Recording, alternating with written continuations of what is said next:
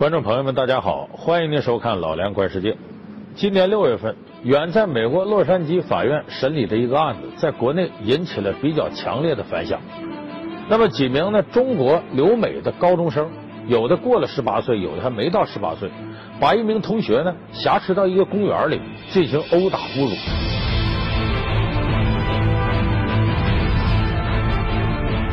那么这个案子，这些。犯罪的高中生有可能面临着最高终生监禁的刑罚。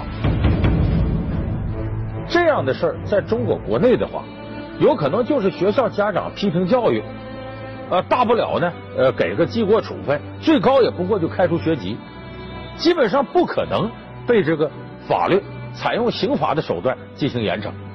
我想，这不仅仅是法律上的差异，更是中美文化上的差异。这件事情值得所有。留学生的家长深刻反思。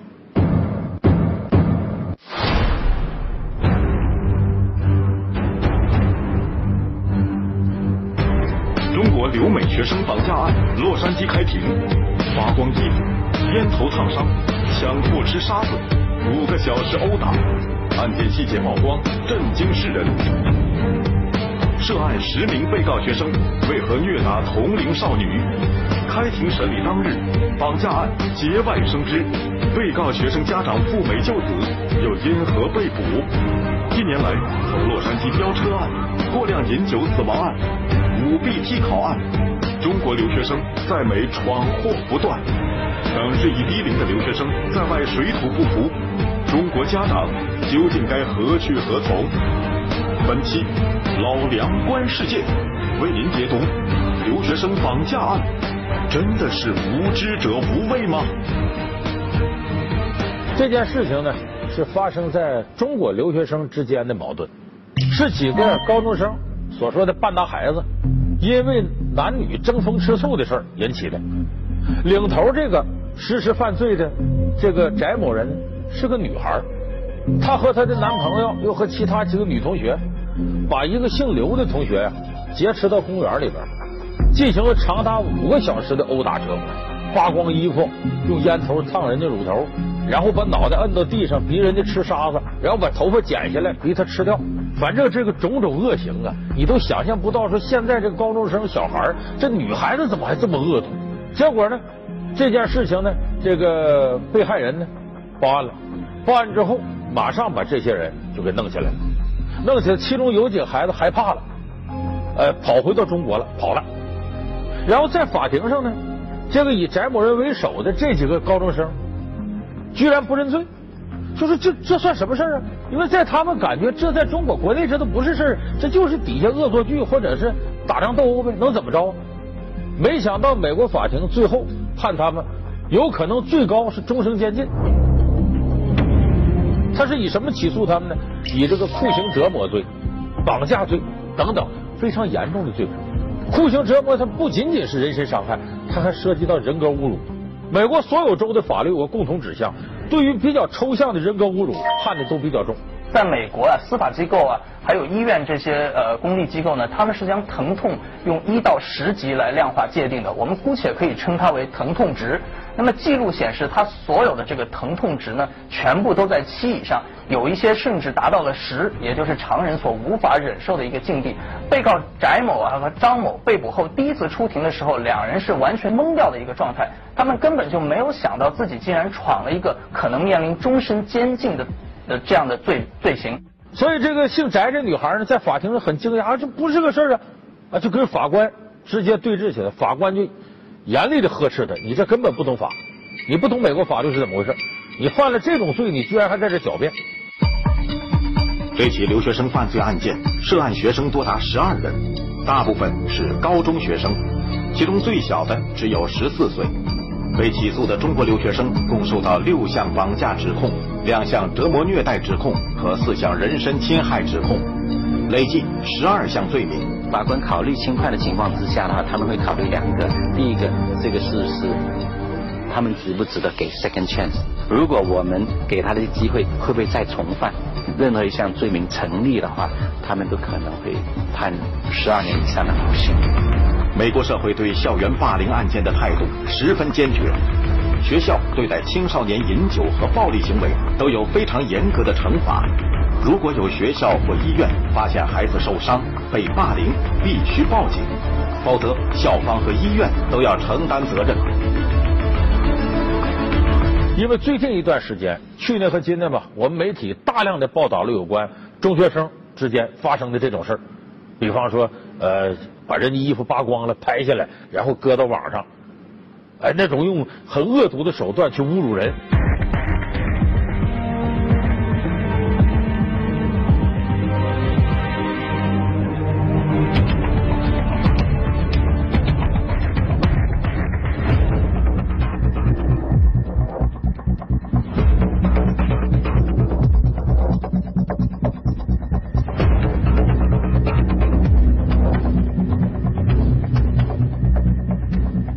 可是最后你看处理呢，基本没有任何一个孩子受到法律的处罚，有的是开除了，这都已经是顶级了，还有的就教育一通了事了，呃，大多数时候都息事宁人了。就所谓这些小霸王、小太妹这种恶劣的行为，没有得到法律的惩处。这和什么有关？第一个，我们中国的法律呢，你像违反治安管理的这个，如果是十八岁以下，他违反了治安管理处罚法，那好，头一次违反一般都不予处罚。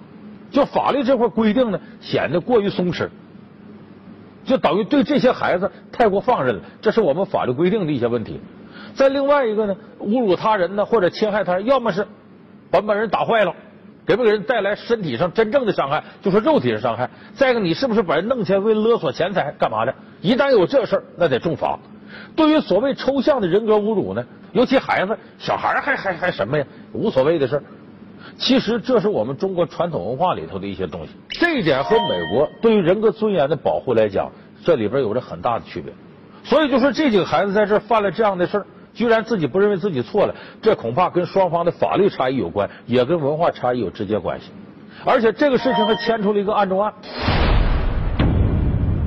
就是其中有一个学生家长啊，知道这事儿，不远万里从中国来到美国干啥来了？要摆平这个事儿。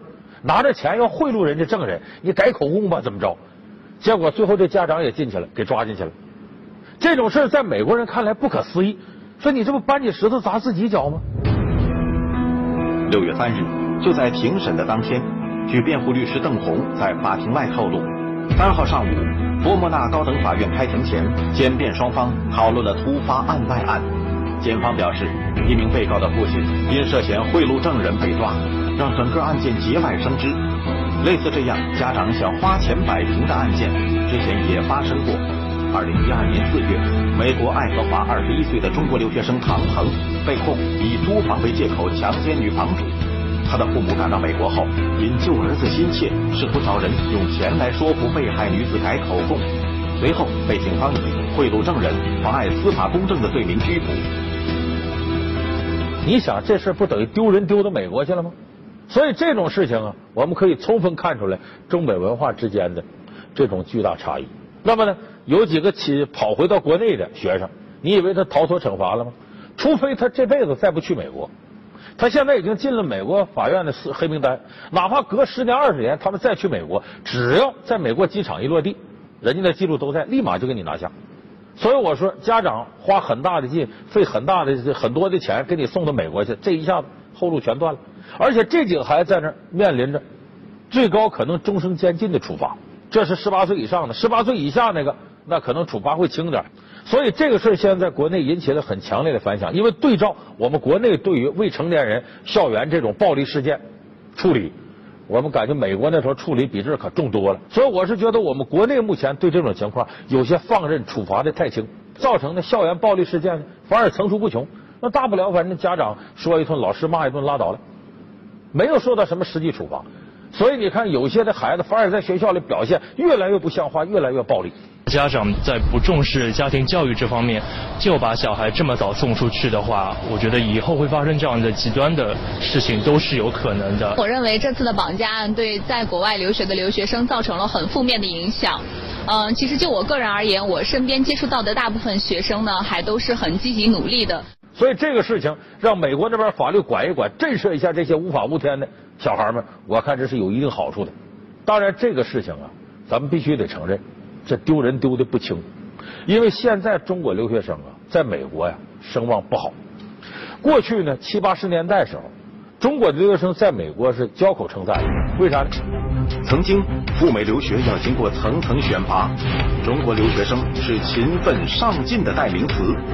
如今，留学生平民化，留学生低龄化，汹涌的留学大潮鱼龙混杂，飙车、饮酒、舞弊、斗殴，这些见怪不怪的事件，为何在美国却能成为新闻？而八千名留美学生被开除的背后，究竟是文化差异？还是诚信缺失？老梁观世界，留学生绑架案，无知者无畏，正在播出。过去呢，七八十年代时候，中国的留学生在美国是交口称赞的。为啥呢？那时候到美国留学的优中选优，是精英中的精英，而且都不是独生子女。也到那去呢，都带着强烈的啊，好好学习呀，或者个人奋斗，或者报效祖国，所以普遍学习很努力。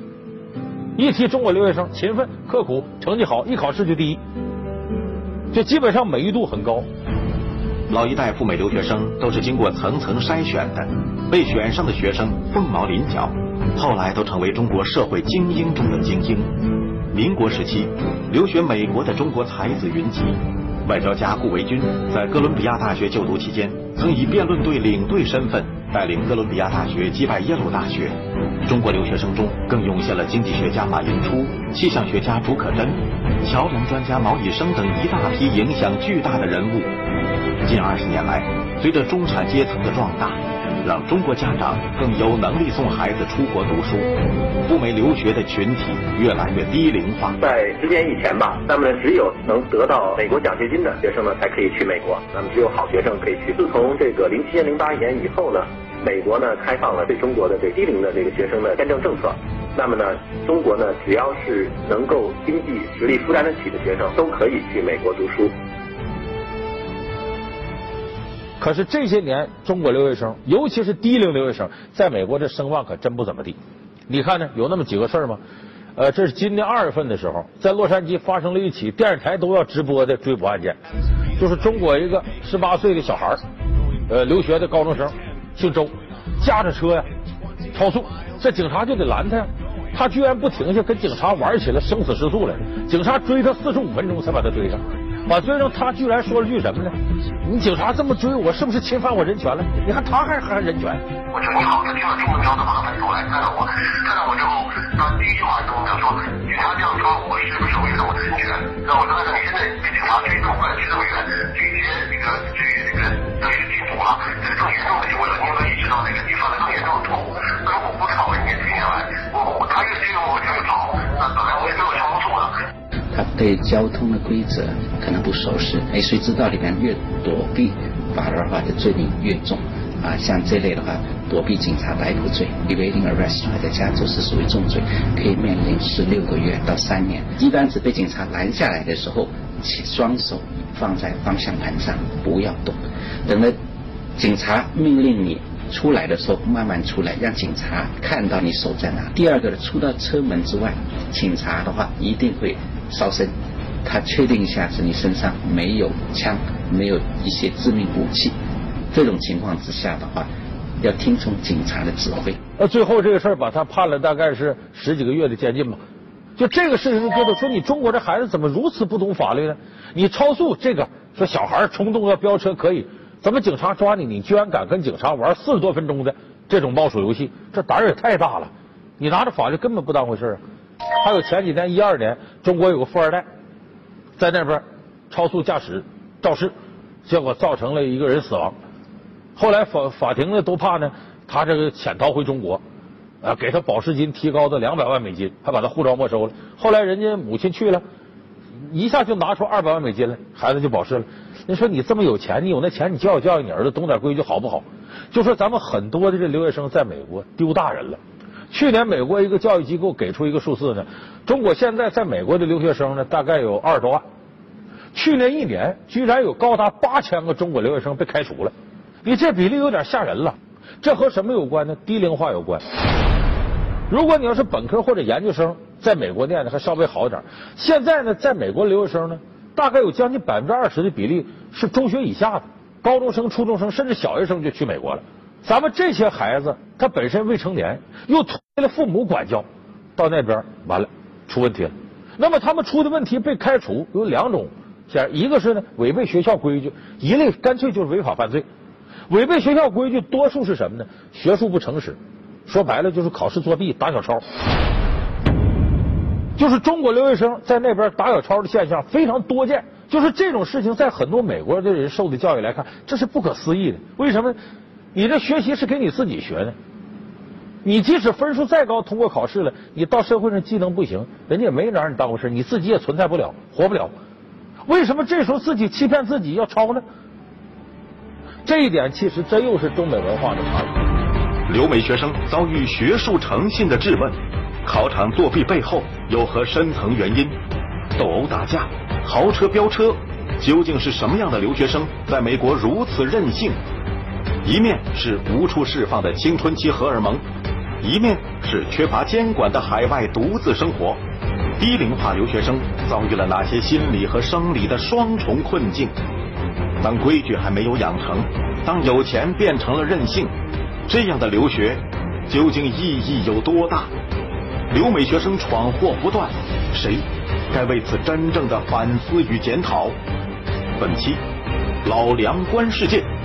留学生绑架案，无知者无畏。稍后播出。